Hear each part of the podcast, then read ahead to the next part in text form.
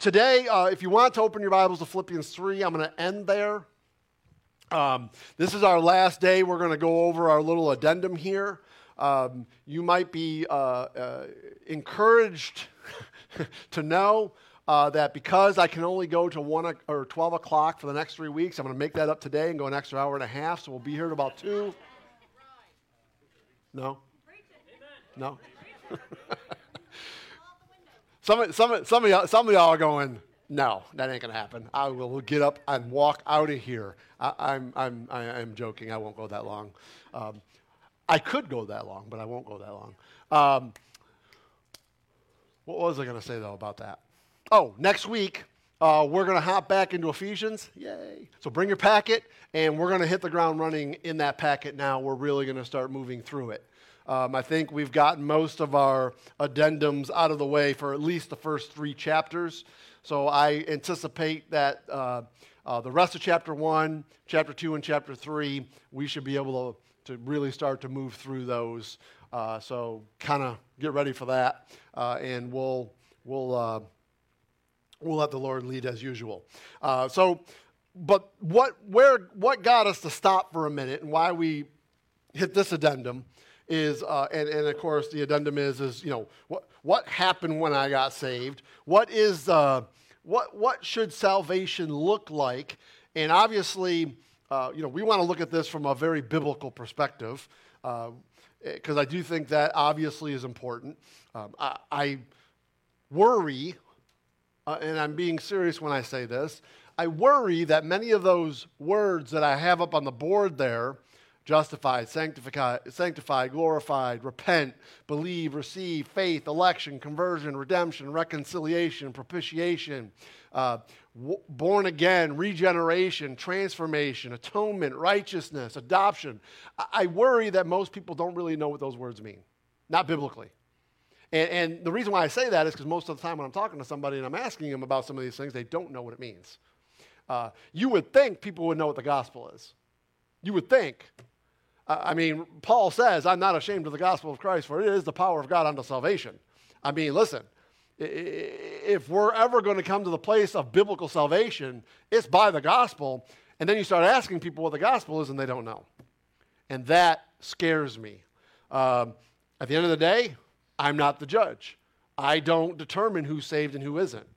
All I can say is, I, but I know what the book says. And so either we allow God's word, which, by the way, is the engrafted word that saves your soul. I mean, I'm just going out there to say that, okay? I didn't say this. Uh, I'm just telling you what the book says. Uh, you know, how we are born again by the incorruptible word of God. I mean, listen, the Bible is very clear. it's the gospel according to one girl knows, good, that's good. How about the rest of you? It's the gospel according to Scripture not according to what's being propagated uh, in, in, in many of a church, unfortunately, even this morning. So, either we're going to go down one of two paths.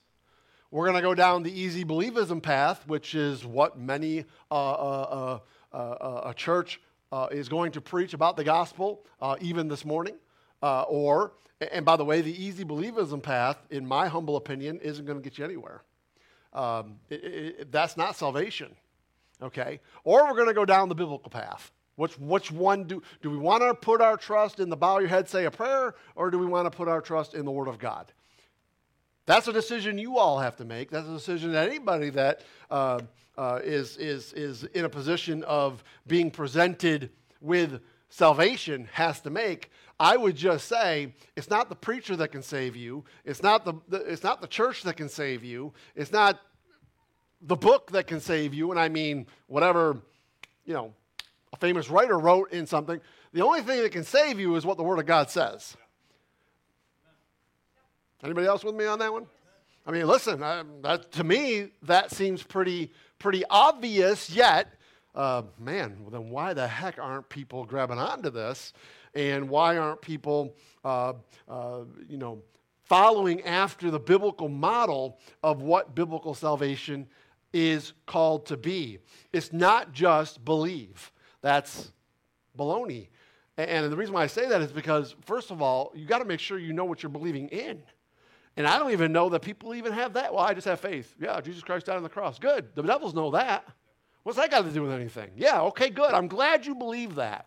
Listen, there's a lot of people that don't believe that. So I'm glad you got to yourself to that place. But I believe, okay, what has happened in the church house today and why the church is not functioning the way it should be is because you have a bunch of believers who never received. They believe that he did something, and that's great, but they never did what they needed to do. And not that it needs to be work, because this isn't work. He did all the work. However, there is repentance.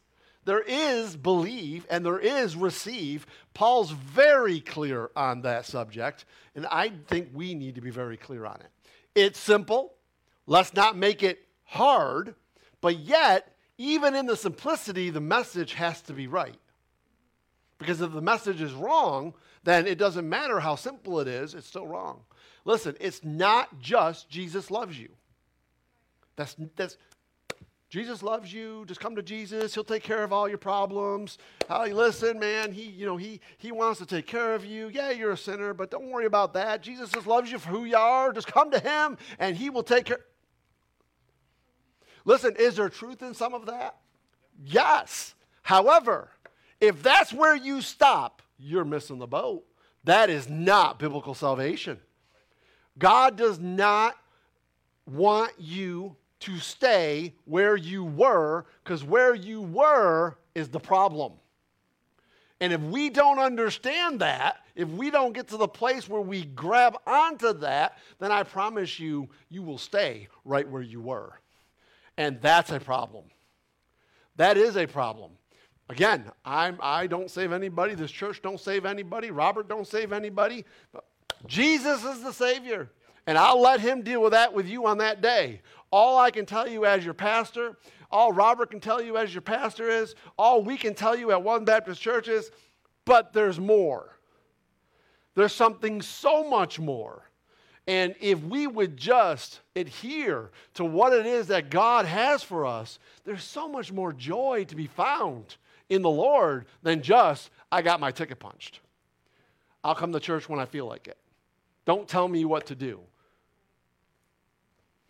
Okay, you can play that game, but I do believe you're playing on a very thin line.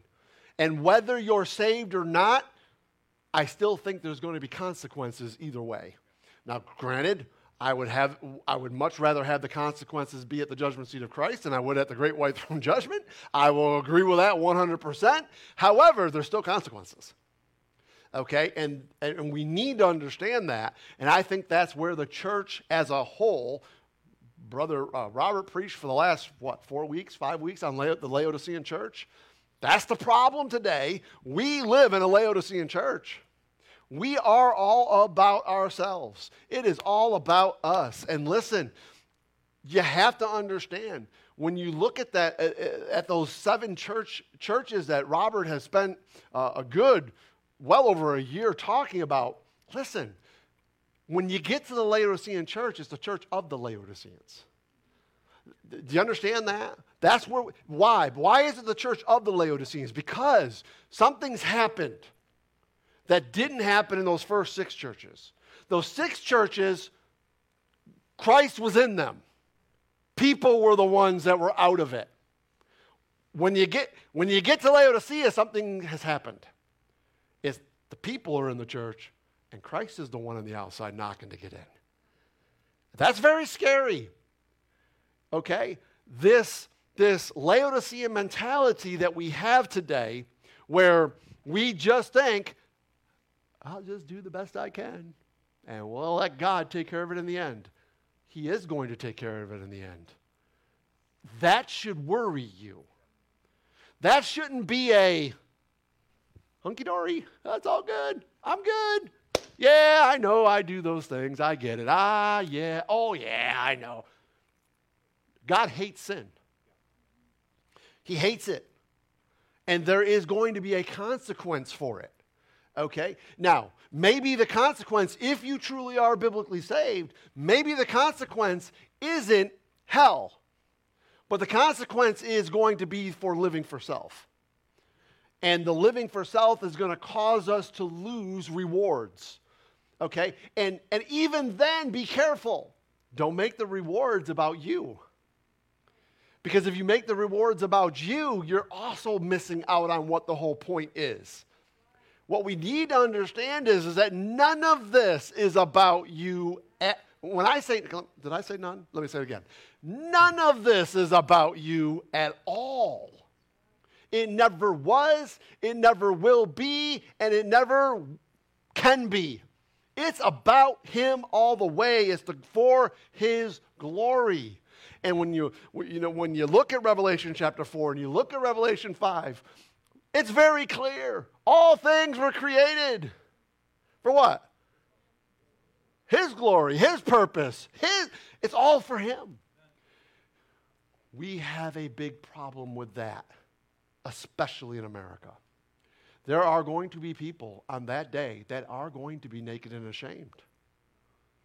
And unfortunately, listen, listen, and just hear, hear the pastor's heart on this, okay? Yes, and other churches out there, but I think people right in this room here are going to be struggling with are struggling with that and are going to have a hard time with that when it comes to the judgment seat of Christ. And I pray I pray that we grab onto this. This is why me and Robert preaches. We're not preaching lordship salvation. We talked about this last week. That's not what we're preaching. What we're preaching is okay, now that you're saved, what are you doing with it? Because you are supposed to do something with it. God didn't just save you so you could be free and have liberty to do what you want. And eh, when you mess up, just confess your sins. He's faithful and just to forgive you all of righteousness. That's, that's very, very incorrect theology. No, we need to cleanse ourselves. We need to work out our own salvation with trembling and fear. What does that mean? Does that mean I need to work for salvation? No. That's why you need to understand the difference between justification, sanctification. You need to understand the difference between the two. Is justification easy?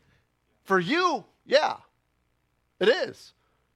It's believing and receiving in, in what the Lord did on that cross. Was it hard for him? He gave up everything for it. Okay? But is it easy for you? Yeah. Yeah, it is. There ain't nothing hard about that. Just believe and receive the proper biblical message. And that's salvation, man. Okay? The question is now, what are you going to do with it? Because if you just stay there, that's where the fine line comes, and I or, or, or each other as we're, we're ministering to one another, I can't see. I, there's no evidence of your salvation, and so therefore, that's what makes it difficult to get through the lines. You should be producing fruit, John 15. Okay, when you're producing fruit, then that is how we are going to know somebody has gone through or is going through that sanctification process. There should be visible evidence of your salvation. Because when you put aside your own wants and needs for his wants and needs, that's going to be visible to everybody. I much rather see that because that's visible evidence of visible evidence of salvation.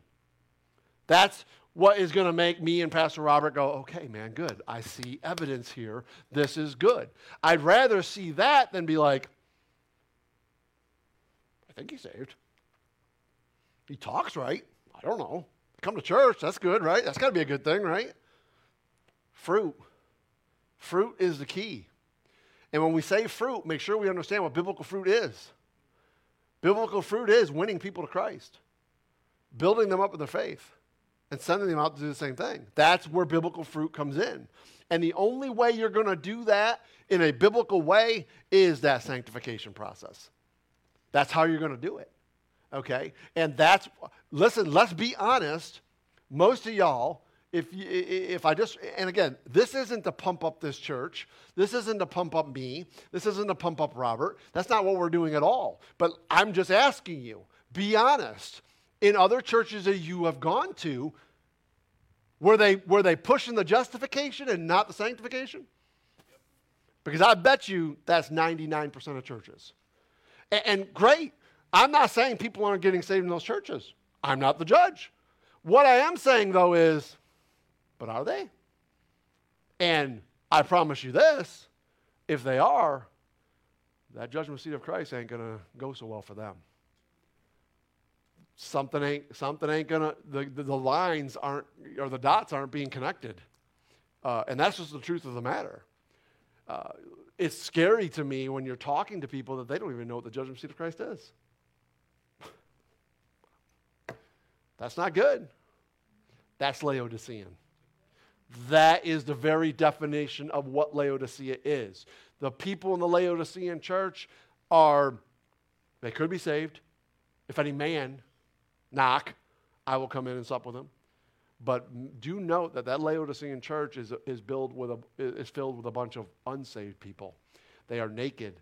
They are wretched. They cannot see. Those are all things that are uh, uh, uh associated with an unsaved individual. Uh, when you look at 2 Peter chapter 1, when it talks about that, those levels of spiritual growth, when you see how a person should be going through those levels of spiritual growth, you know, he, he caps it off, if you will. He goes, if you do these things, you will not fall. But if you don't do these things, you are blind and you cannot see afar off. Colossians 3 is nowhere in your radar. Seek those things that are above. Because why? Because you're too busy seeking the things down here. And Jesus said it eloquently, did he not? Lay your treasures where? It's not about stuff, not about you. It's all about him. And so we need to get to the place of understanding that. So we, we've been talking about what is biblical salvation. The first thing that happens is you have to understand what we are. And we spent quite a few weeks talking about what we were. I really believe that if you don't know what you truly are, you could never understand biblical salvation in the first place. I believe that because you got to know what you are. You got to know that you're unrighteous. You got to know that you're corrupted. You got to know that your image and your likeness is fallen into the image and likeness of Adam. You got to know that your soul, your very soul, is the base. You got to know that your spirit is dead, therefore it is darkened. You got to know that you are dead. I'm walking. You're a dead man or woman walking. I'm good. None good. No, not one. Well, I, I, I'm righteous. None righteous. All of our righteousness is as filthy. That's how God sees you. Wait a minute. I thought God loved me. He does love you. He paid the price so that couldn't don't doesn't have to be you anymore. But that doesn't mean that's not what you are. And we all have that problem. We all have a pride problem. We all have a sin problem. We all are miserable. We all are, we are not good. There's nothing good about us. In our flesh dwells no good thing. You say, man, Pastor, you're, you're, you're really putting us down today. Yes, that's what the Bible does. It has to tear you down. We got to be teared down. We got to become naked so that He can clothe us with His righteousness, not yours. You got to take it off. If you look at the Bible, every time Paul's talking, whenever he, he's always talking, put these things off. Take, you got, if, if he's telling you to put it off, that must mean you have it on. Put it off. And then, and only then, can God start to build you back up to what you're supposed to be.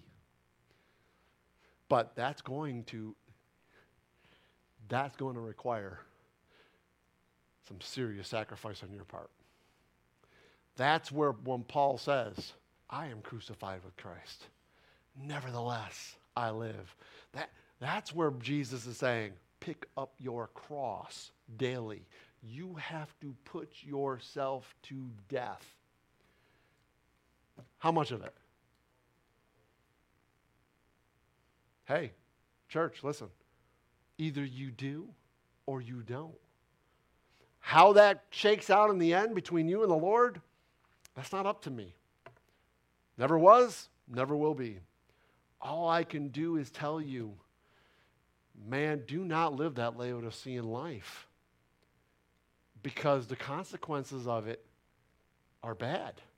One way or the other, it's bad. It just is. And I and Robert, eh, eh, we don't want you to go to the judgment seat of Christ with, if that's even where you go, with that on you. It is going to require sacrifice. That doesn't mean uh, I or, or, or Robert is saying question your salvation all the time. We talked about this last week. No. If you, if you have put your trust and faith in Him, if you have put your trust and faith in the death, burial, and resurrection of Christ, if you have believed that, and if you receive that, and if you understand what you are, you are a sinner. You couldn't save yourself if you wanted to, you couldn't save yourself if you could. There's nothing you can do you recognize how much God hates sin, you are going to repent of that sin, Turn away from it. And if you are going to now start to walk in his commandments, hey, that's salvation. That's pretty simple, isn't it? It really is. You don't have to do anything. How much more simple do you want to get? Put your trust and faith in him, receive what he did, turn away from your sin, and stop living like the old man that you used to be and start living like the new man you've been called to be. Simple. But now you know where it gets hard, right? Actually doing it. If any man be in Christ, what? He's a new creature. Old things are passed away. Behold, how much? All things become new. You want to know if you're biblically saved? You want to know? Has all things in your life become new? Are you still doing the same stupid stuff over and over and over again that you used to do? Or has something changed? Has something changed? That's why at a church like this, we're going to teach some very important principles like virtue. Virtue is a big deal.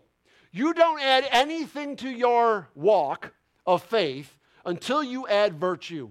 Because if you do, if you try to add things before you add virtue, you're going to get out of order. And what's going to happen is you're going to get too smart for your own good. You understand what I'm saying? That's what happens with a lot of people today. I've seen it way too many times, man. They, I'm saved. They start reading the Bible. They think they know something. They start to learn something. They don't really understand what they're learning. They think they understand what they're learning. And they start telling everybody what they know. And all of a sudden, the knowledge puffs them up. And all of a sudden, they're smarter than everybody else, even smarter than the preacher. I've seen that happen way too many times. And I'm telling you what happens when people go down that road. You will fall, it's coming. Pride comes before a fall. And I'm telling you, I've seen it way too many times. I've seen it in good men, I've seen it in good women. Don't let knowledge puff you up. Don't let it happen. And in a church like this, that's where our trouble begins. Because we are a church that teaches biblical truth. We are a church that keeps this Bible as the uh, main authority. Okay? So you are going to get to learn some knowledge here. But don't ever let that surpass your initial thing that you should be doing, and that is being virtuous. So, one of the, one of the ways that we like to teach virtue around here, because I think that's biblical, okay, is don't forsake the assembly. That's virtue. That's virtue. Don't, don't. God calls us, 1 Corinthians 16, if you don't believe me, He calls us to come together on the first day of the week for the gathering of the saints to do what? Anybody know? Huh? Assemble, yeah. What else? Collection of the saints. What do we call that? Tithing. Yeah, man, we're called to do it. Whether you like it or not, whether you believe it, I'm just telling you, that's what we're called to do. We're called to come together on the first day of the week so that we can learn the Word of God, learn what we're supposed to be, and, and for the collection of the saints. End of story. Now, whether you like that or not, whether you believe that or not, all I'm telling you is that's what this book teaches. No, it doesn't. We're not supposed to tithe. Really? Well, what is the collection of the saints then? Call it whatever you want. You don't you, you want to go with that whole the Jews tithe, we don't tithe stuff. I've heard all the stories. I've heard all the arguments. I'm just telling you the way God does this. Okay? Your money is a big deal, and God knows your heart through your money. How often do I preach about tithing around here? Not very often. Huh? You know, I'm not about your money. Listen, all I can say is, all I can say is, God has blessed this church over and over. And we should not be here. I don't know that you guys really understand. This does not happen often in the church house. Okay? When a plant is made of a church where you did not get sent by an outside church, okay? And by the way, that's stop, we got to stop that too. I've heard that way too many times. Well, unless you're, you're sent by another church, you're not a church. Where did it say that in the Bible? I'd never read that. When, when Paul planted his first church, was he planted, was he sent by a church? Come on, man. That's ridiculous. The Bible does not say that. No. You have to build the foundation of the church. That's the key. As long as you're doing it the Ephesians way, where, Ephesians is the revealing of the church. Where does it say you need to be sent by another church? Uh, no, that's garbage. I don't believe that at all. And the reason why I don't believe that at all is because we were not sent by another church, and look at us. Tell me God's not blessing this church. Tell me He's not. Yes, He is. I know He is. I've watched way too many unbelievable things happen to this church that there's, there's no way anybody, I certainly didn't do it. But listen, we have got to practice virtue. We have got to make church a priority to us. You want to know why? Can I tell you why? Because Pastor Frank told you to? Because I, cause I don't like on Sunday mornings or Thursday nights, I don't like looking out in the crowd and seeing empty seats. That's why. Listen, I promise you, okay? I promise you. Put my wife and my kid in front of me and I'll preach. That's all I need. I'm not here to get more people in the seats if you don't want to be here. If you don't want to be here, stay home. I'm not, I'm not trashing any of you. You understand what I'm saying. I'm just saying, if you don't want to be here, don't be here. If there's somewhere else you'd rather be, hey, man, go, go. You're not going to hurt my feelings. You're not going to hurt Robert's feelings. Okay? Now, me and Robert are going to be upset about that because of what we want for you. That's different. You're not going to hurt my feelings for not being here. I'm just going to feel bad for you that you're not here because you're not doing what it, the Lord has called you to do. Do, do, do you understand? Virtue is a very key element. I mean, that's what Proverbs 31 is all about for real. Okay? God is looking for a virtuous woman. And do know the church is a woman. From a, I know, men, that, that, that, that doesn't hit us very well, but get it, we are the bride of Christ. We are called to virtue. And, and, and, the crazy part is, is God looked for, for vir- a virtuous woman and he could only find one. And is that one going to be you? Listen, we are called to assemble. We are called to bring our collection of the saints because there is a work to get done. God doesn't need your money. God will get the work done whether you give or you don't. What God is looking for is are you willing to cash in on what His investment is? That's what He's looking for. The money that you made, where'd you get that from? Better know that. In case you didn't hear what he just said, it's at him because he's right. He's the one that gave you the ability to work that job in the first place.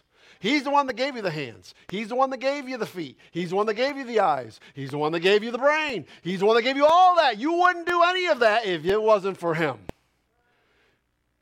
But you'll never get that if it's all about you. See, it's my money. I'll do it my money. Listen, do you know what the word tithe means? It's a tenth. Okay, that is Old Testament. Can I can I will argue. You're right. I will argue to the moon goes home. I'll argue this point. Yeah, you're right, man. You're right. The tithe was for the Old Testament Jew. You want to know what happens in the New Testament? God loves a cheerful giver. See, the Old Testament Jew wasn't saved like you were. I would say a tenth. Maybe that's not enough. What did the Lord do for you, man? How much do you believe in Him? How much? How much are you willing to give because of what? Do you, no disrespect, and just hear me out, okay? Do you know what kind of house I could have right now if I wasn't tithed into this church? Huh? I mean, it was all about the money, man. Dang. Let's go. Come on. Was all about the money, man, we wouldn't even be here right now, man. We'd be still back at the FBC, and me and Robert would be getting more money. I'd be putting more, more money into our, our pockets. Listen, man, I don't know what other churches you've been to, but this church ain't about that. It never will be. Okay, I promise you, your money is going where it's supposed to go. Have we made some mistakes along the way? Sure. But God keeps blessing us, man.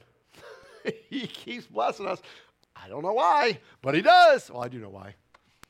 He's blessing us because we're committed to this book. Okay, and if you stay committed to this book, that's what's going to happen. But I'm just asking do you want to invest and be a part of something that is bigger than you? Well, if you do, I can just promise you there's nothing more important to invest in, nothing more important that would be bigger than you than God. And your virtue is going to show forth from that. It's going to flow from your heart. It's not a matter of, oh, I need to give, dang it. It's going to be a matter of, I want to give. You want evidence of salvation? I'm just helping you. I'm just helping you. When your money's not that important to you anymore, when His church is more important to you. You, because listen, He died for this thing. Who did? Who, who did? And it's good to say Christ because that's true. But I want you to really hear it. God died. He per he it cost him something to purchase this thing. You want evidence of biblical salvation? Can I just say, Paul says, I beseech you, therefore, brethren, by the mercies of God, present yourselves a living sacrifice, holy and acceptable. You want to, can I just help you with what's going to, and listen, you don't give. You don't come to church because you're being told to do it. You come to church and you give because you want to. You should. That's going to start to separate the lines of where you are and how you can understand if you're biblically saved or not. That should be in your heart. It should never be a question. And if you question it, I'm not saying you're not saved. What I'm saying is, why would you question it?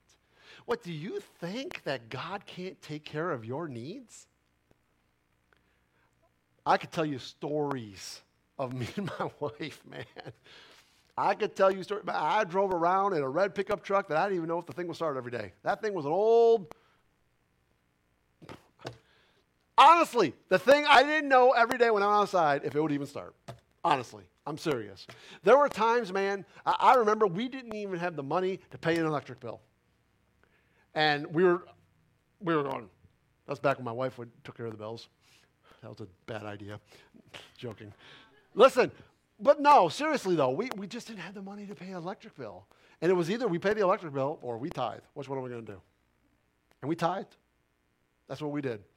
Uh, right? Remember? And we just said, The Lord will work out the electric bill. It'll, it'll, what am I going to do? Turn off the electric? I mean, well, a couple of weeks we'll be able to turn it back on. We get paid again. I mean, it is what it is. You remember? What happened the very next day? The very next day in our mailbox, we got a, uh, what do you get from the house? What do you get from your equity? We got an equity check the very next day for 1250 bucks. Did not know it was coming, had no clue. We just tied and said, and boom. Listen, man, I'm just telling you, I promise you, God knows your needs before you know them yourself. Just submit to Him. Just submit to Him and just watch. And listen, is He always going to do that? No. I'm not saying that's the claim it and name it kind of stuff. I ain't saying that. I'm just saying be faithful to Him. He'll be faithful to you. He just will. I promise you, He will. There will always be a way. That's part of why you have a church family. I mean, do you ever think, do you, do you think that this church family would ever let you go without electric? Do you, listen, I'll give you the check myself on my own pocket if I had to. Just do what you know to do is right. We have done a lot around here to help people. And I will continue to do that as much as I have breath in me.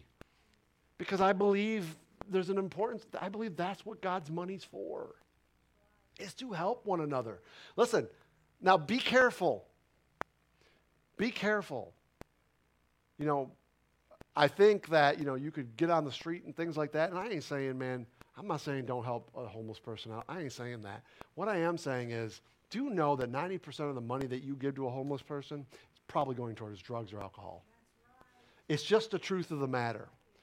And they'll sit there and they'll have the little signs up, help me, I need this. And I ain't saying don't help them. You do what you want to do. I'm just saying be careful. God didn't call you to do that. I know you may think he did. Well, he says to help the poor. Where? In the church house. Help the poor in the church house. Not help the poor that doesn't want to go to work and work for. Uh, the, the Bible also says, the Bible also says if you're not willing to work for your, for your place, you know, listen, no. Do, do, you understand what I'm saying? Just be, be careful with that. Don't, don't, you know, I see stuff on Facebook. I think I just saw somebody hop on one of our Facebook pages a couple weeks back saying how they have this, they have this, they have that. Oh, anybody can help. Don't, don't, no. I guarantee you that person probably doesn't need a dollar. They're probably breaking it in because of people like you giving them money. And if they're not, don't, don't let that hurt your walk. We help one another in the church house. That's what we're called to do. That's where it's supposed to go. And, and, and I think this church does it quite well. Claude has been very, very good about making sure, uh, and, and all of our treasurers for that matter, have been very, we do, I mean, look, at we almost already raised $6,000 from Malawi. This is a very giving church. I am very, very blessed to be a part of a church with all you. Honestly, it, it really is. But you remember what I told you a couple weeks ago? I don't care how good we do something, I'm going to keep preaching to you to do better because we can always do better. We can always do better.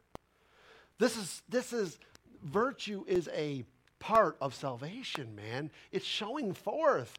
Uh, you know, I love how Pastor Trotter said it. He really helped me understand the real logistics of what virtue is. It's just do what you know is right. Stop doing the things that you know is wrong and start doing the things that you know is right. And I promise you, I promise you, start coming to church Start tithing the way you should. And I promise you, watch how God will bless you. And watch how God will take care of things even when you didn't think He could. He just will. I'm telling you, He just will. I've seen it, I've watched it. It happened in my own life. I'm living evidence of it. I'm telling you, He will. You don't do it so that He will bless you. Do you understand that? Don't do it so that he'll bless you, because then he probably won't bless you. Do it because you just know it's the right thing to do. And then let God do, do what he does. Do you understand? Listen, we have to understand that justification is what took place on the day we got saved. You did nothing to earn that, you did nothing to gain that. He did it all. But what happens after justification does depend on you. Now it is. The ball is in your court.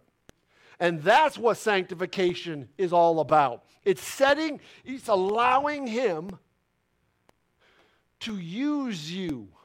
It's taking that vessel, the potter, you know, Jeremiah 18, the potter's clay, right?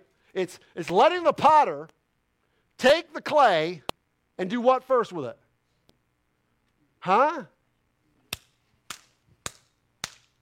You know what's interesting? You know, you know what they call the very center of a, uh, of a vessel? When a potter's, you want to know what they call the very center of it? They call it the heart. Almost like God knows what he's doing. Pictures, right? He loves to teach us in pictures. And what he says is, I'm the potter, you're the clay. I got to pound you, I got to reform you. And what happens every now and then? While he's doing that, while he's spinning that, what happens? Starts to get kind of hard. What do you got to do? Pour a little more water on there. Oh, I wonder what they call the, the Bible.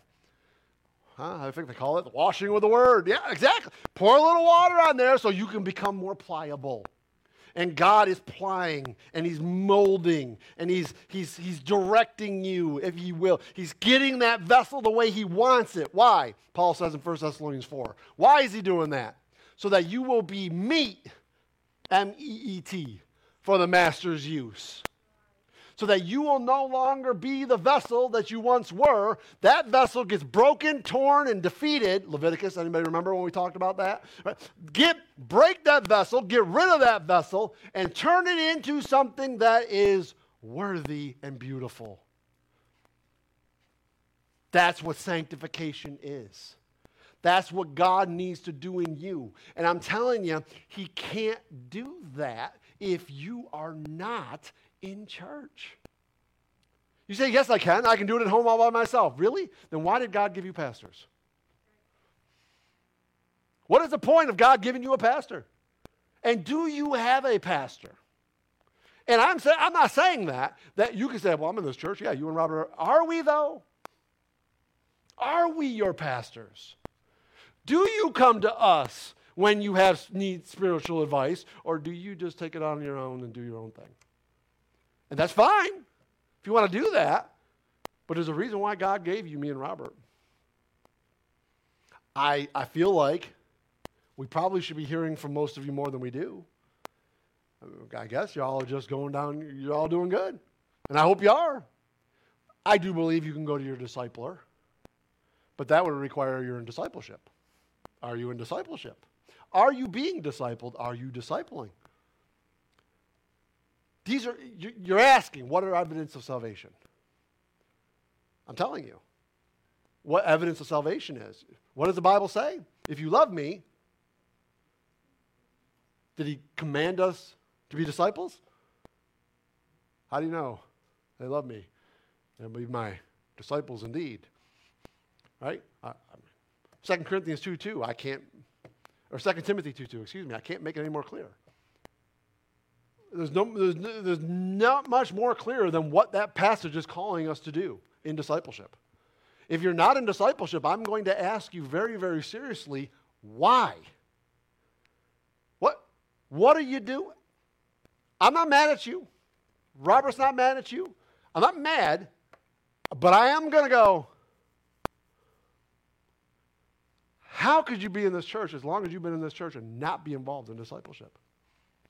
Either you are discipling or you are being discipled. I would argue you should be doing both.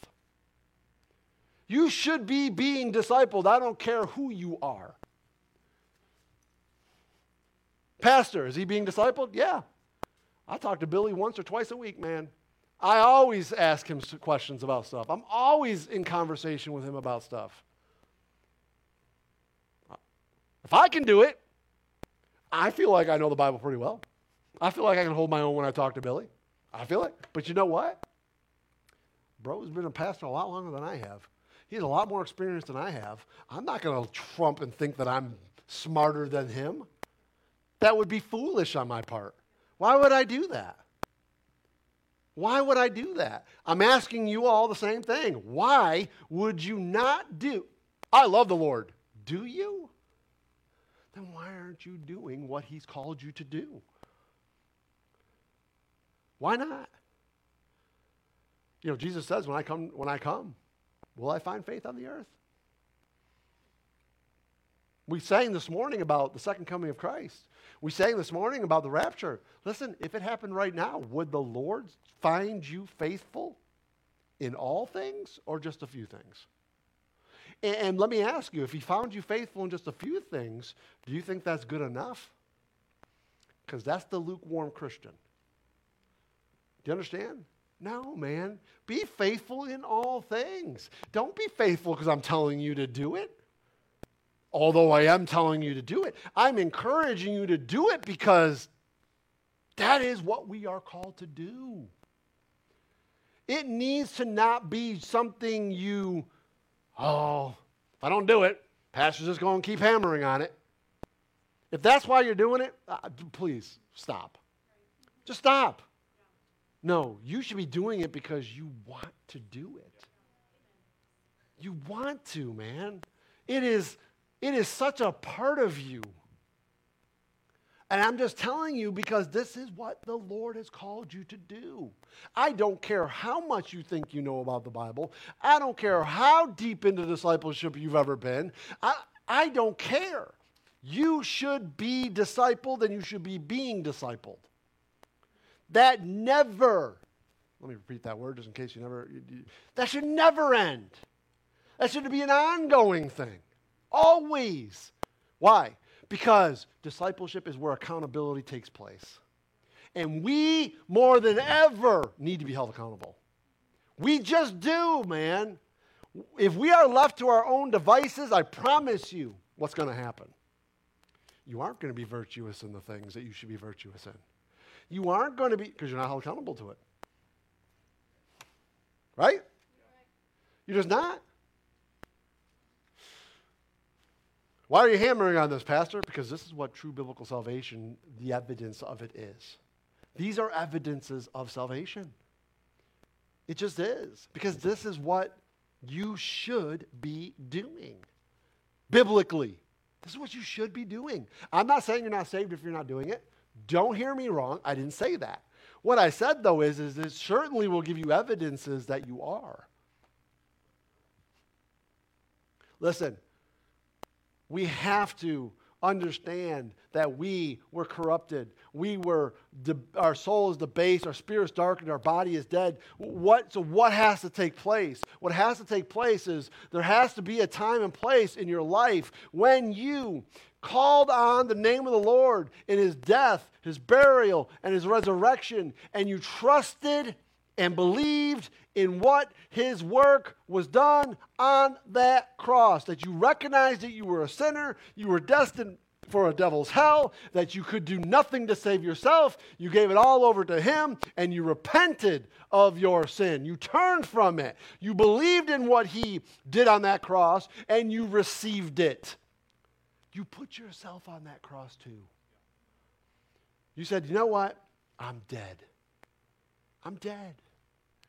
And what happened on that day is through the election of God, by the way, the election was Christ, not you. Through the election of Christ, he moved inside of you. This is what Ephesians 1:12 is talking about and this is why we're talking about it. He moved inside of you as your faith was turned over to him. You went through a conversion. You were converted. You were born again. Your dead spirit became quickened alive. The Holy Spirit moved. I'm preaching Romans 6 right now if you need help, okay? The dead, or the Holy Spirit moved inside of your dead body and he made you alive. You were regenerated. You were transformed. And if you need to be revived from that, then I say, you know what? I ain't saying you ain't saved, but dang it, really? Really? Come on. Why would you need to be revived? Why, why, why do you need to be revived from that? Why do, when me or Robert have to revive you? No, man. A transformed life is going to be a life on. You, you remember what Leviticus 6? Keep the fire burning. Don't ever let it go out. Don't ever let it go out. Keep the fire ever burning. Come on, man. The Holy Spirit is the fire of God on you. Do you understand that? You remember when he went into the tabernacle, he went over to the left, what did you have to do? Light up that menorah so that you could be illuminated and see, right? Well, how do you light it up? With what? They turn the electric on? No, with fire, man. Fi- keep the fire burning. You have been born again. You have been regenerated. You have been transformed. God took you from a devil's hell and he put you into his marvelous kingdom. You didn't deserve that. He deserves everything from you and more. I should not have to keep doing. Y'all heard me say this before. I'm going to say it again. I should not have to look out in the crowd when we're singing on a Sunday morning and see this. No, man. Are you happy with what he did for you? Let's sing about it, man. He wants to hear. I can't sing. He don't care. You think he cares if you can sing? He wants your praises. Now, I ain't saying get all Pentecostal up in this place and start running up and down and give me some barking and stuff like that. What I'm saying is, though, is come on, man. Are you happy for what he did for you? You didn't deserve it. There's got to be more than.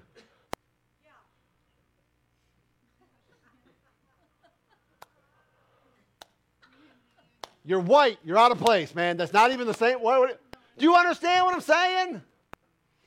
Come on, guys. Are we not happy for what he did or not? And by the way, can I just tell you if that's how you are on Sunday? While we are actually praising the Lord for real, it's probably what you are when you walk out the door, and it's probably like you are Monday, Tuesday, Wednesday, Thursday, Friday, and Saturday too. You just don't have any joy. You just really don't care what He did for you. You're just going to play it. Is that hard?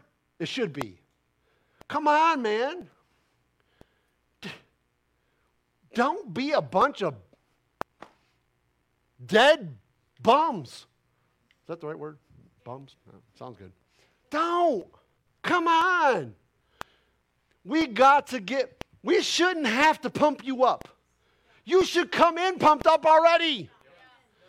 You should be like, we're going to praise the Lord this morning. Amen. I mean, he only wrote 150 Psalms to the importance of praising him. I know, though, it's not that important. It is that important. Do you realize and do you recognize there is no singing in heaven right now? Do you realize and you recognize that all the praise to the Lord comes right now down here? Well, I can't wait till I get to heaven. Do you even understand what you're going to be doing in heaven? I guarantee you, when you're in heaven, you ain't going to be sitting there going,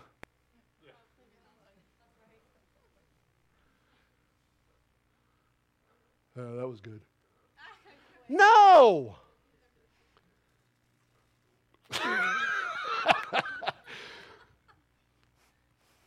My son, when he wakes up first in the morning, he, you know, all right, ladies, cover your ears for a second.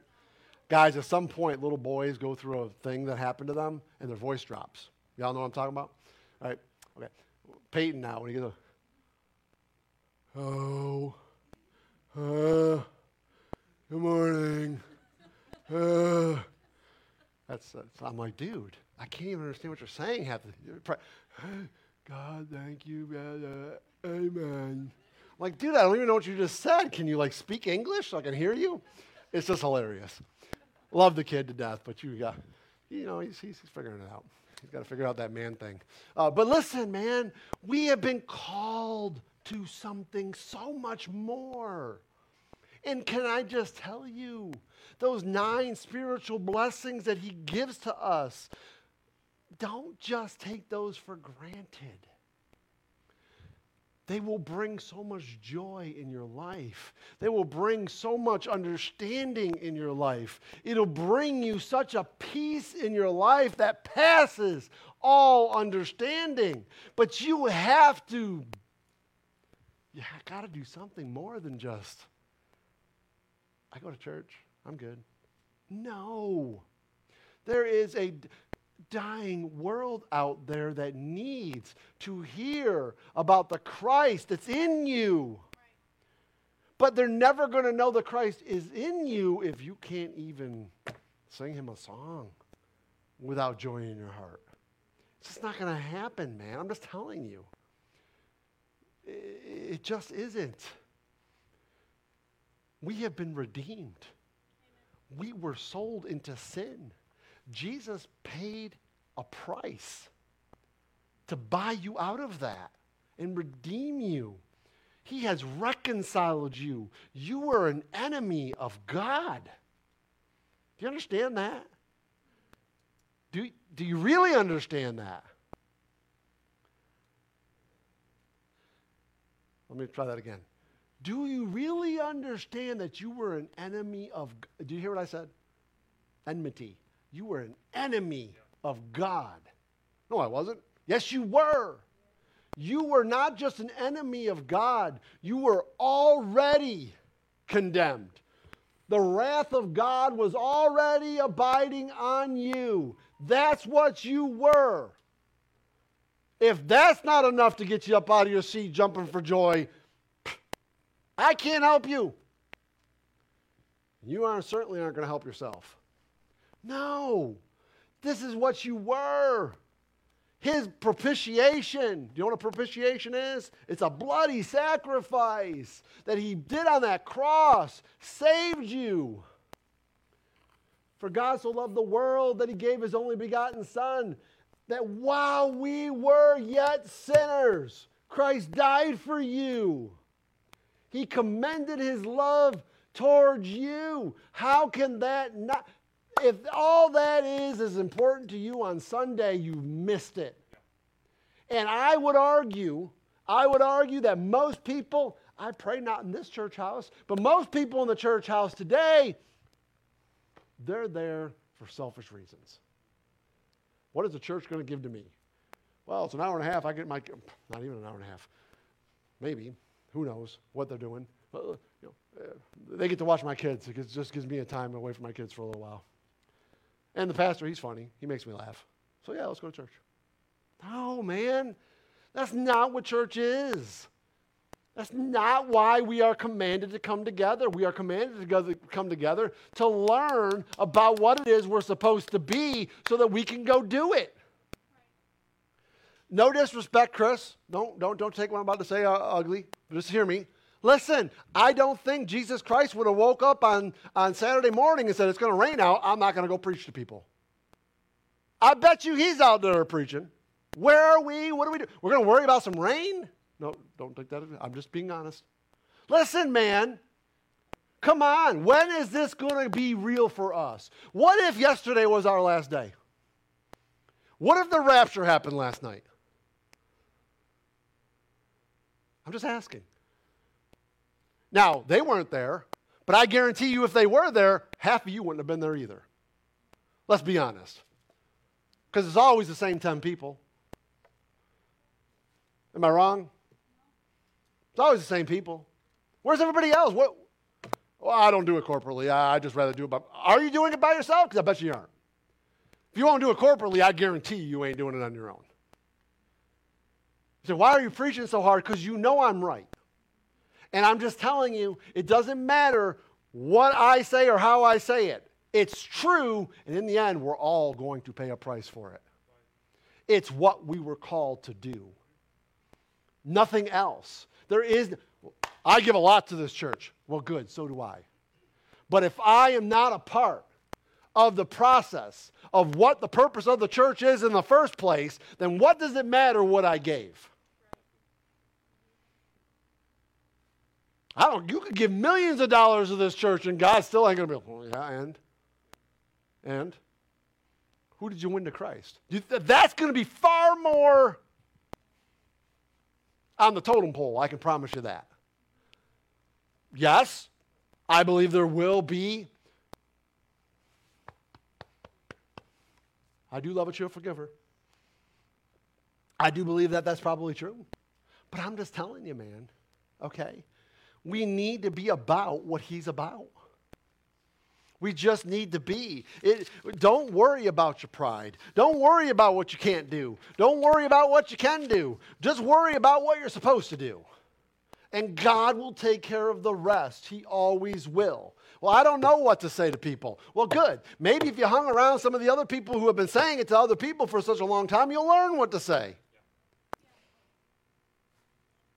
I remember, man, I remember when I, when I first started going to school uh, for, for, for uh, pastoral theology back at North Star Bible Institute in New York. I, I remember yeah, when I looked at my thing of the things I had to do, one of the things I had to do was for four semesters, I had to go out in downtown Rochester and preach.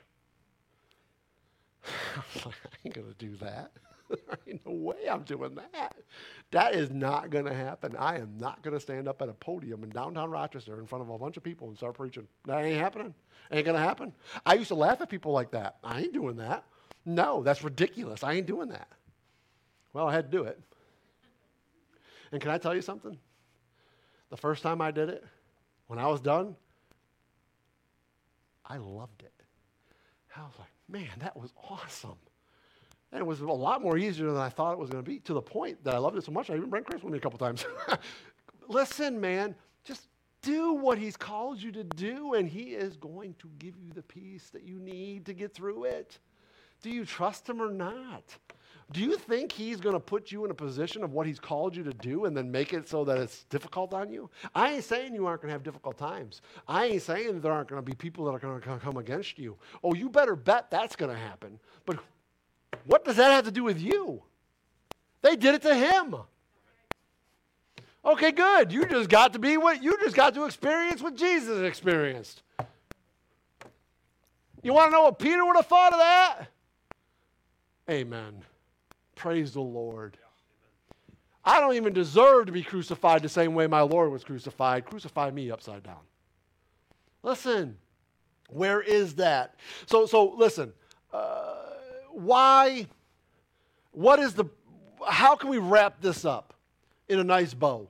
And, obviously, uh, you know, I, I, would highly suggest that you take the time to go through this packet. I, I, this would take me weeks, months to go through this in a, in a proper way. I'm giving you the information so that you can uh, hopefully do some of your own study in it. But listen, if I were going to wrap this all up, and I'm going to be in Philippians 3 here in a second, if I was going to wrap this all up, I would say this. What we need to do, if we're just going to make this as simple as possible. We just need to make sure we know the difference between just going to heaven when we die and knowing Jesus. And Jesus knowing you. We need to know the difference between the two. If, if your salvation is just about, well, I don't go to hell. Mm-mm. It's to know Jesus, to know. Eternal life is not about a place, it's about a person. Do you understand that? And it's not you know him, he it's as it is, you need to know him, but he needs to know you too. You see, he does know me, does he? Does he?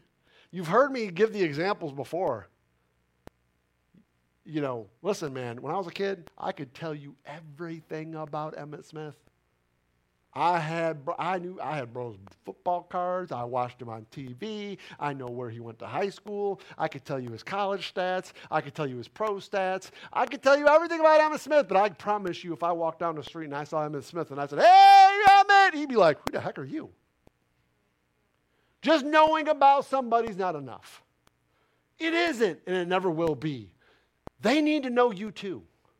And that is part of what it is. It's, a, it's about understanding the importance of giving up all of you so that He can have all of Him in you. That's what biblical salvation is about. If you don't believe me, I promise you, take that statement and just start reading what Paul's saying. That's what he's saying, and I fear that is not what's being taught in churches today. At the end of the day, understanding what biblical salvation is, it's going to help us understand as simple as little things like this how to have a successful marriage. Huh? Because the bride of Christ and its relationship with Jesus is a picture of our relationship to Jesus. It's a picture of our marriages. Or our marriage should be picturing that. You want to know why our marriages isn't picturing that? Because we don't understand it ourselves. We don't understand what our relationship is supposed to look like. We think our relationship with Christ is I come to church, I'm good. I got my ticket punched, I'm good. Now tell me a funny story, Pastor. Make me feel happy about myself. Make me enjoy myself when I walk out of church today so that for the next hour I can pretend like I was a Christian.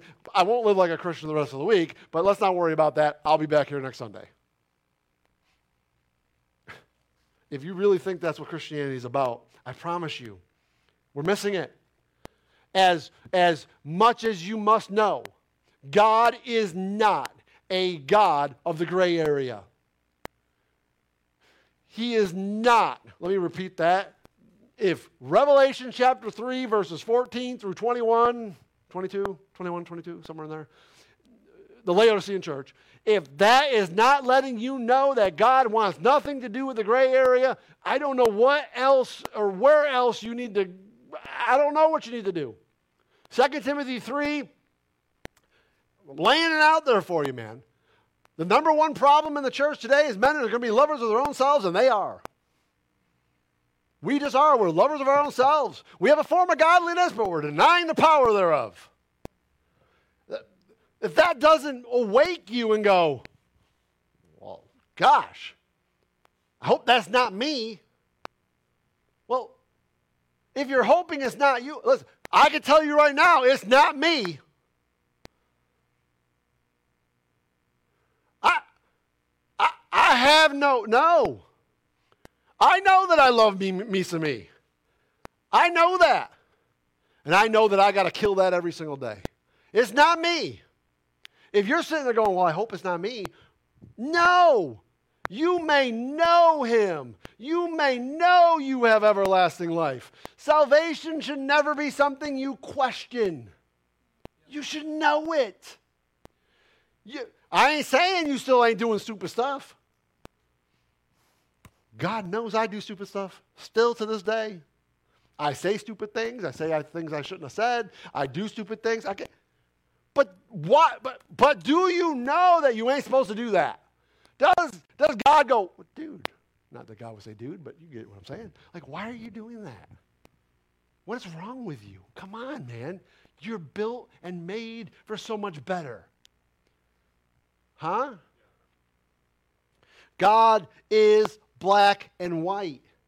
Either you are for him or you are against him.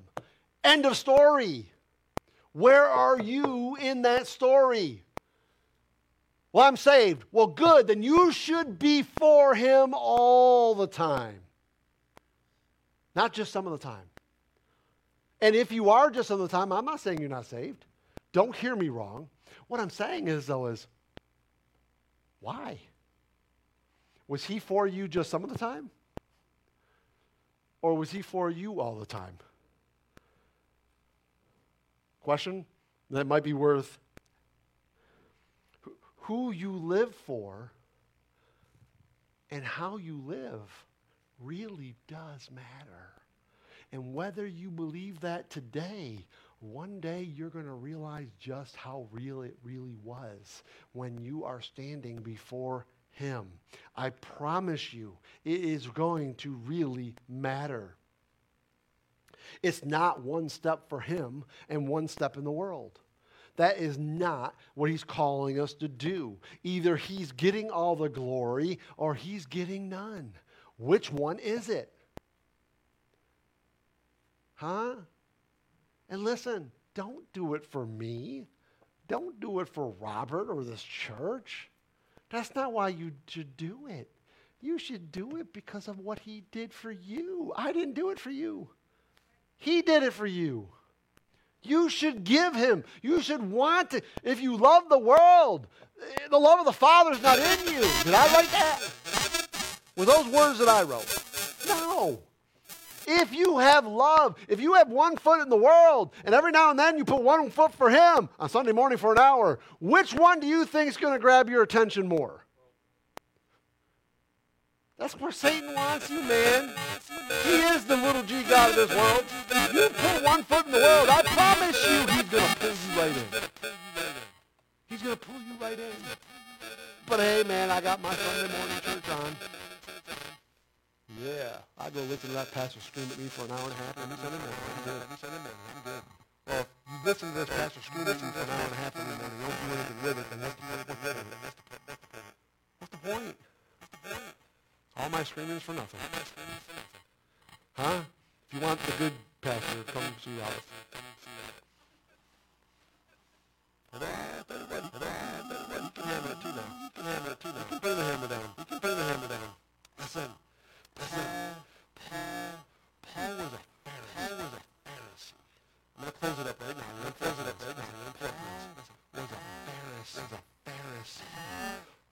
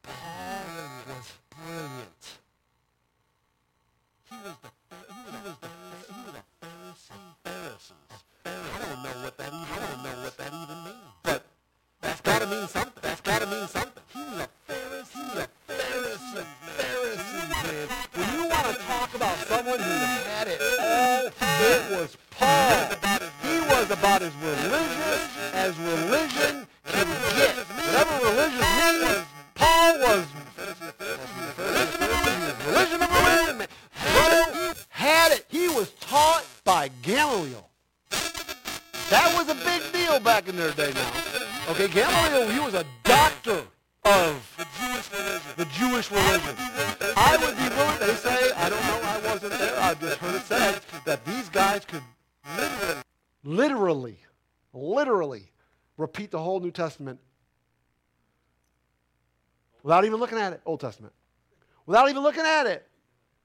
Could you imagine? That's 39 books. Could you imagine being able to? I can't memorize verses. Uh, really? Who's, who's the one that gave you the brain? Well, you just don't know, Pastor. I did this, I did that in my life. Yeah, well, so did I. I've, I've hit my head up against some water quite a few times and had a concussion. Quite a few. I play football. You know how many concussions I had? Listen, I'm just telling you, you submit to the Lord, you watch what He can do. He's the one that made you. We are such a There's a nice way to say this, and then there's a, I'm just going to say it because that's the way I am. Listen, we are such a bunch of punks. We make more excuses than I've ever heard in my life about everything. We have an excuse for everything or why we can't do something. I can't do that. We can't do that. That ain't going to happen. Whoa, I can't do that. Well, can't. You don't understand, Pastor. I do understand. What, you think I wasn't uh, unsaved? I get it. I understand. I can't is a swear word. It's the worst one. I'd read, not that I would, because I do think filthy communication out of your mouth is wrong. You shouldn't swear, okay?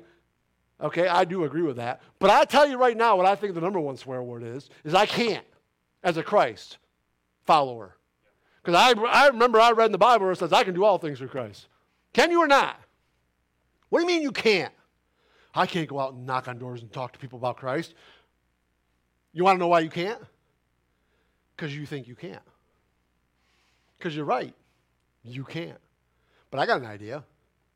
How about you let the Christ in you work? Because if you do, then you can. The very power that raised Jesus from the grave is the very power that works inside of you. The very power that made the universe is inside of you. What do you mean you can't? What are you talking about? You can't. Yes, you can. Paul was a Pharisee. He was brilliant. He was religious. But religiousness did not bring him righteousness. And without righteousness, there is no relationship with the God of it. And that is the truth right there. It don't matter what you do. You can do all you want to do, but if you don't have the righteousness of God on you, what you do don't matter. It doesn't. And if you don't believe what I just said, just follow me in Philippians chapter 3. Paul says, finally, my brethren, rejoice. Hey, remember what I just said a couple minutes ago there about all you sitting out there? How's that rejoicing in the Lord? Huh? Rejoice in the Lord. To write the same things to you, to me indeed, is not grievous. You know what, you know what Paul's saying there? I know I've said this over and over again. I know I've told you over and over again you should be. It's not grievous to me. I will keep telling you over and over again. Come on, Pastor. You, you, we get it. We got it. No. Do you? I'll keep saying, and even when you get it, I'm going to keep telling you over and over again. Because you want to know why? For you, it's safe. It keeps you grounded. It keeps you remembering. You got to remember who you were. Because if you forget who you were, you'll go right back to it. Beware of dogs. Like Chris over here. Beware of evil workers. Beware of the concision. For we are the circumcision do you know what he's talking about? Do you know what he's talking about when he says that? For we are the circumcision? He's saying, You have had the junk cut away from your heart. You have been circumcised by God. He ain't talking about male circumcision, he's talking about spiritual circumcision. And he says, Listen, which worship God in the. What does that say right there? And I want you to notice something. Your King James Bible, is that capital S or lowercase s? So, which spirit's he talking about? In you. Because this is what true worship is. Do you want to know what true worship is? True worship is not coming here on Sunday morning and listen to us sing songs. That's not true worship. I'm not saying you can't worship in that moment. What I am telling you, though, is you better make sure you understand what worship is. What worship is, is having the right heart attitude. It's what is he worth to you? Well, let me tell you, Pastor, what he's worth to me.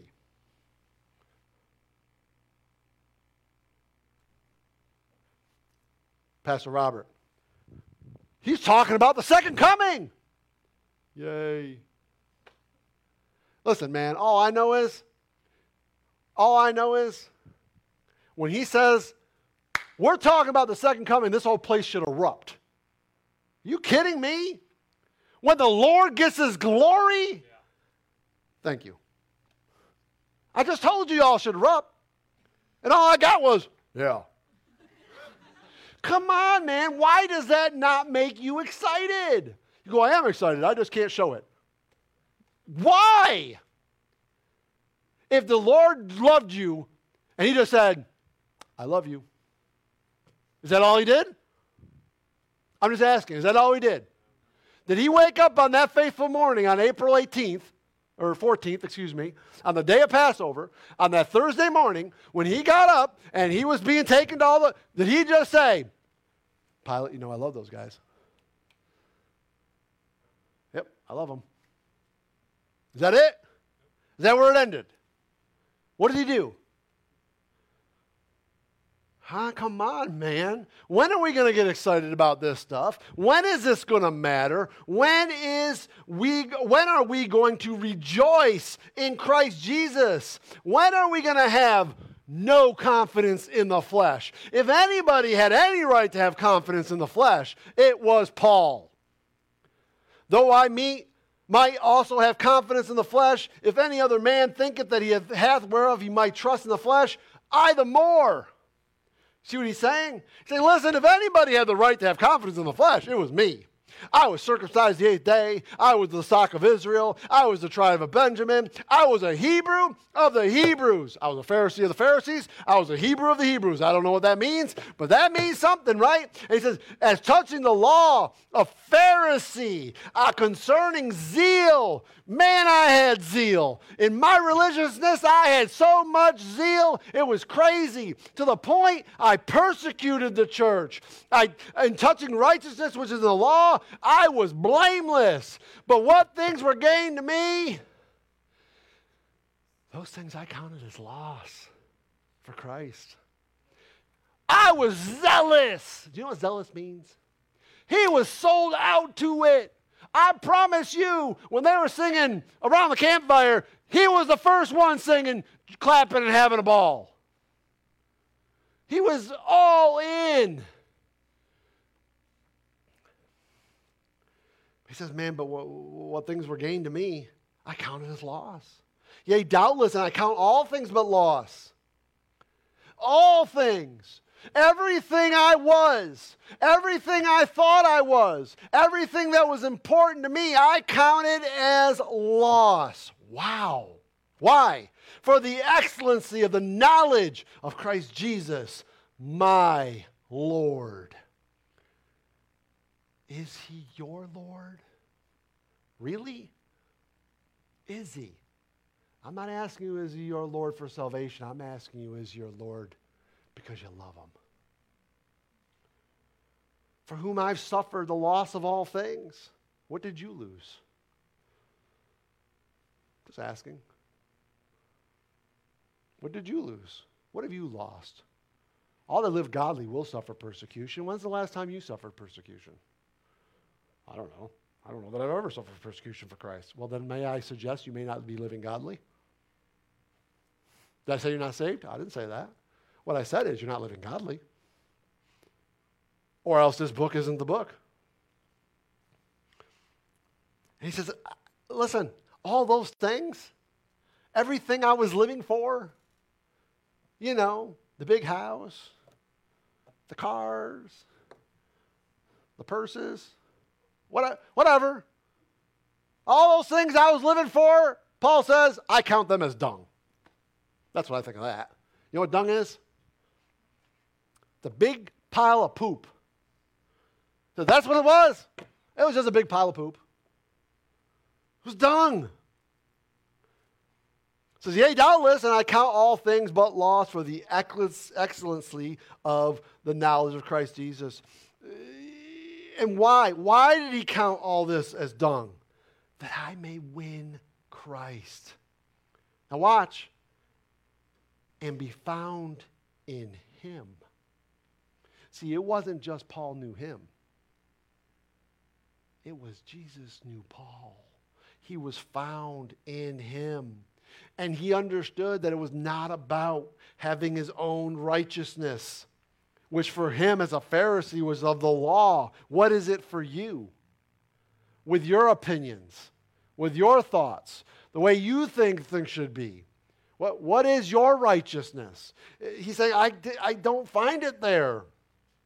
He says, but that which is through the faith of Christ, the righteousness which is of God by faith, that I may know him.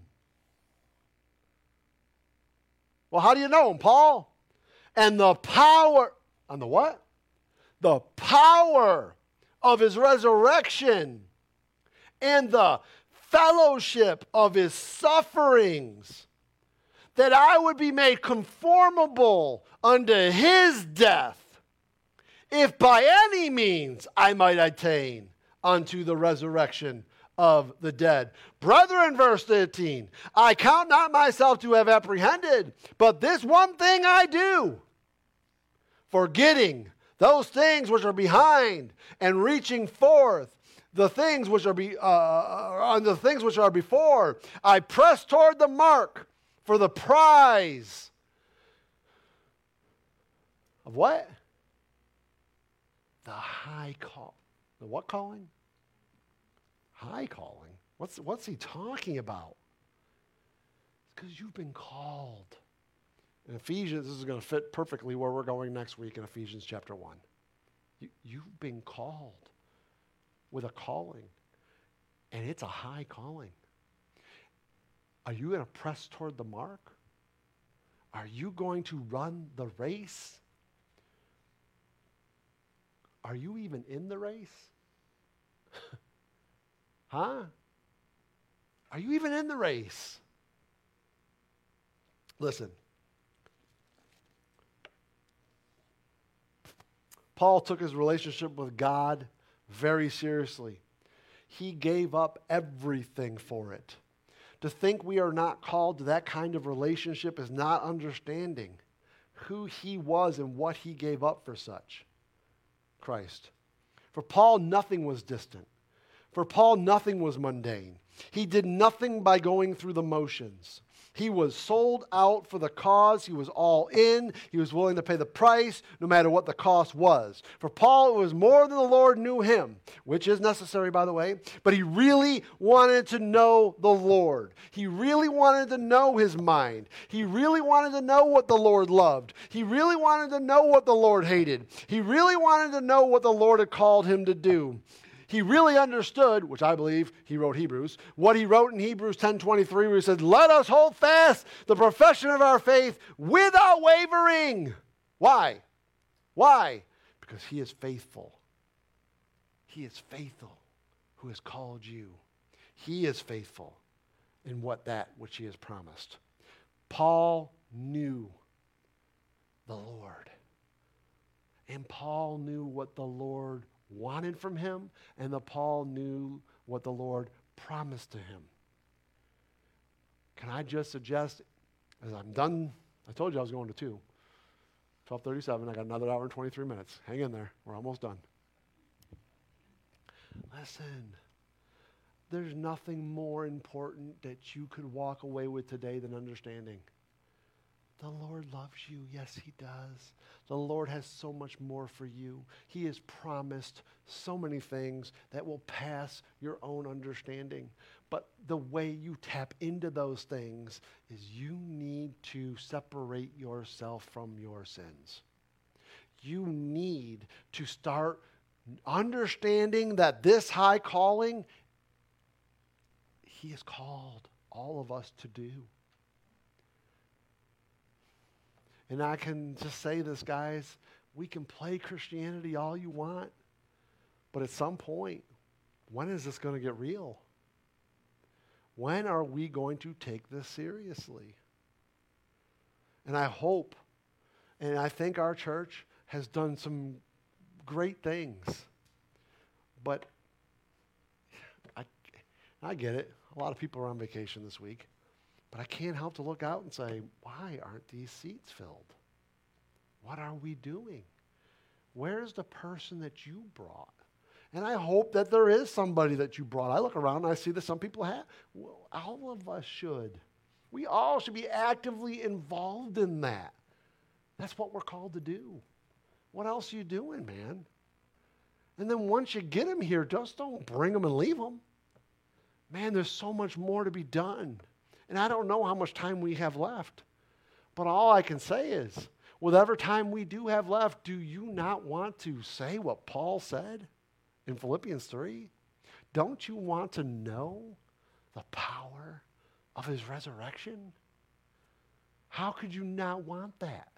How could you not want to be a part of the prize, of the high calling that you've been called to do? If that doesn't interest you, or if you really are just like, eh, that sounds good, you know, listen, can I just suggest that maybe you're not taking your Christian walk as serious as you should? Because that should be it. Paul says, Be ye followers of me as I am of the Lord. I mean, there you go. I mean, I don't know how else to say it. Paul had it all. Do you understand what he gave up to become a Christian? I mean, there was, there was times in his, in his life where he didn't even know where he was going to get his next meal. Do you think he had that problem as a Pharisee? Do you think the Pharisees were beating him and throwing rocks at him? And the, do you think that's what was going on when he was a Pharisee? A Pharisees? A Hebrew of Hebrews? Whatever that is? No. all who live godly will suffer persecution. When's the last time you suffered persecution because of your Christian life? Do you not understand the power of his resurrection? Do you not understand what you've been called to do? I'm saved, Pastor. Good. Praise the Lord. Hallelujah to you, as Billy would say. But I'm just telling you, what are you doing with it? What are you doing with it? Oh, you just don't know, Pastor. Oh, believe me. I know. And I know we can make a lot of excuses if we want to, because I make a lot of them. Yeah? Okay, good. Couple people. Good. Listen. What did you say, Robert, before? You said we were 245? We celebrated today? Listen, I, I am, I'm just telling you, okay? Every great nation always has a major rise, then they reach a certain peak where they fall. It sure seems like our nation is getting close to that. But can I just say this? If I remember correctly, uh, I'm going off my head right now, so don't completely. But I think that most great, great civilizations, like Rome and, and Babylon and things like that, 250 years is like the cap before they really start to fall.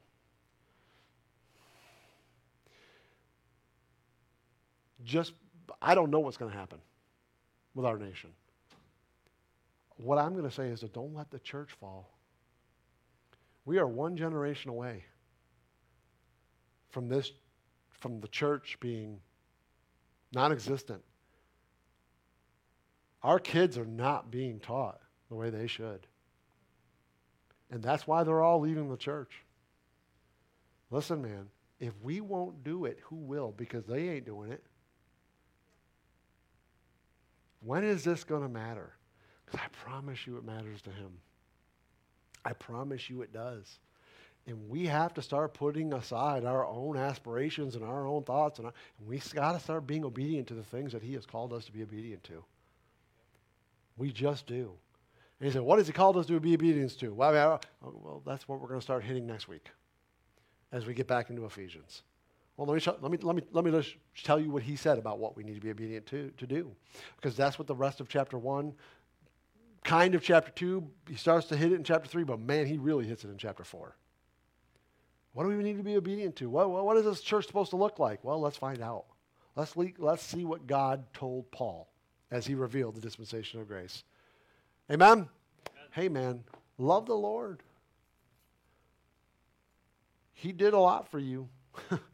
I don't know that we'll ever understand how much He's done, but it was a lot. I can promise you that. Amen? All right, Father, we come before you, Lord. Just want to thank you for this day. Thank you for your word. Lord, I, I pray that we would just consider all that you've done for us. Consider all that you have made, and that you would be even mindful of us. Lord, we do love you and we do thank you for who you are, what you are, and the price you paid. Lord, I just pray that every single person in this room or every single person even listening, Lord, I would just pray that it would be our heart that we would know you and the power of your resurrection. There's a dying world out there that needs us. There are people in this room that need us and we need each other. So I pray, Lord, that we would be the church you've called us to be, that we would reach for that prize, that high calling. Lord, I do pray for those that are sick or, or, or have uh, needs right now. Lord, it breaks my heart that uh, we can't be helping uh, the nieces as much as we could because of their situation. Uh, but Lord, you know their situation. You know that we can't be in, that, uh, in those rooms with them, but you can be. And I pray that they know that they have a church that loves them, and then I pray that they know that they have a church that will do anything we can to help them. But Lord, there's nothing we can do that you can't do. And so, Lord, we do bring them before your throne. all the situations, all these uh, health issues, and, and the folks that, uh, that, that, that, just need to know you, to need to know uh, your comfort and your peace. I pray, Lord, that you would give us the wisdom that needs to be said. Uh, Lord, that we would believe it, that we would trust who you are to us. I pray for Brother Robert as he's getting ready to go on this uh, retreat, uh, that you would give him uh, uh, wisdom as he is uh, preaching to the younger generation. certainly, Lord, we need more men that are willing to stand up and do those things. I pray for his family, April, when as he's away, that you would give her the peace and comfort that she needs. Uh, Lord. And uh, Lord, we just pray for this church. We pray for the direction of this church. We pray for our VBS. Uh, Lord, you'll bring who you want to bring. And we'll be submissive to that. And if it's just one kid, Lord, it's, it's, it's, a, it's a success. Help us to realize that. It's not about numbers, it's about what we're doing and how we do it and our commitment. And sometimes we need to show that we're faithful in the little things before you'll bring the harvest. Help us to realize that and understand that. And Lord, we do love you. We do thank you for this day. We do so thankful for the country we live in the celebration uh, of July 4th. Uh, but Lord, God knows, you know, this country needs you. Uh, Lord, uh, I don't know how that looks. I don't know how that fits in your design. Uh, but Lord, we certainly we certainly do want to pray for it. Uh, Lord, we do love you and we do thank you. In Jesus' name we pray. Amen.